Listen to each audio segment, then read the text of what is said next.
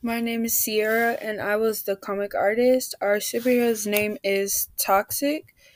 Toxic was born and raised on Jupiter, and she lost her father at a young age, leaving her and her mom to fend for themselves.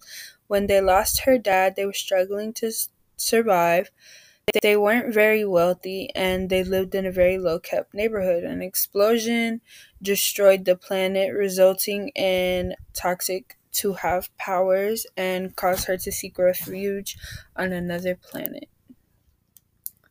What I just read to you was the backstory of how she became toxic and what caused her to leave the planet and her background story.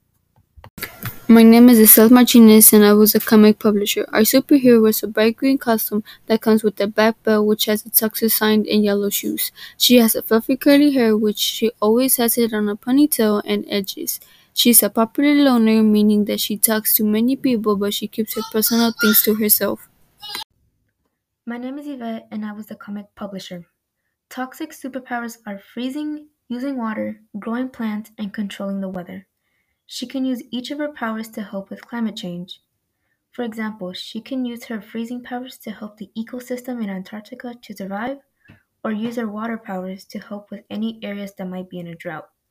She can also use her abilities to grow plants to make more vegetation and change the temperature of weather but her weaknesses are pollution and high temperatures.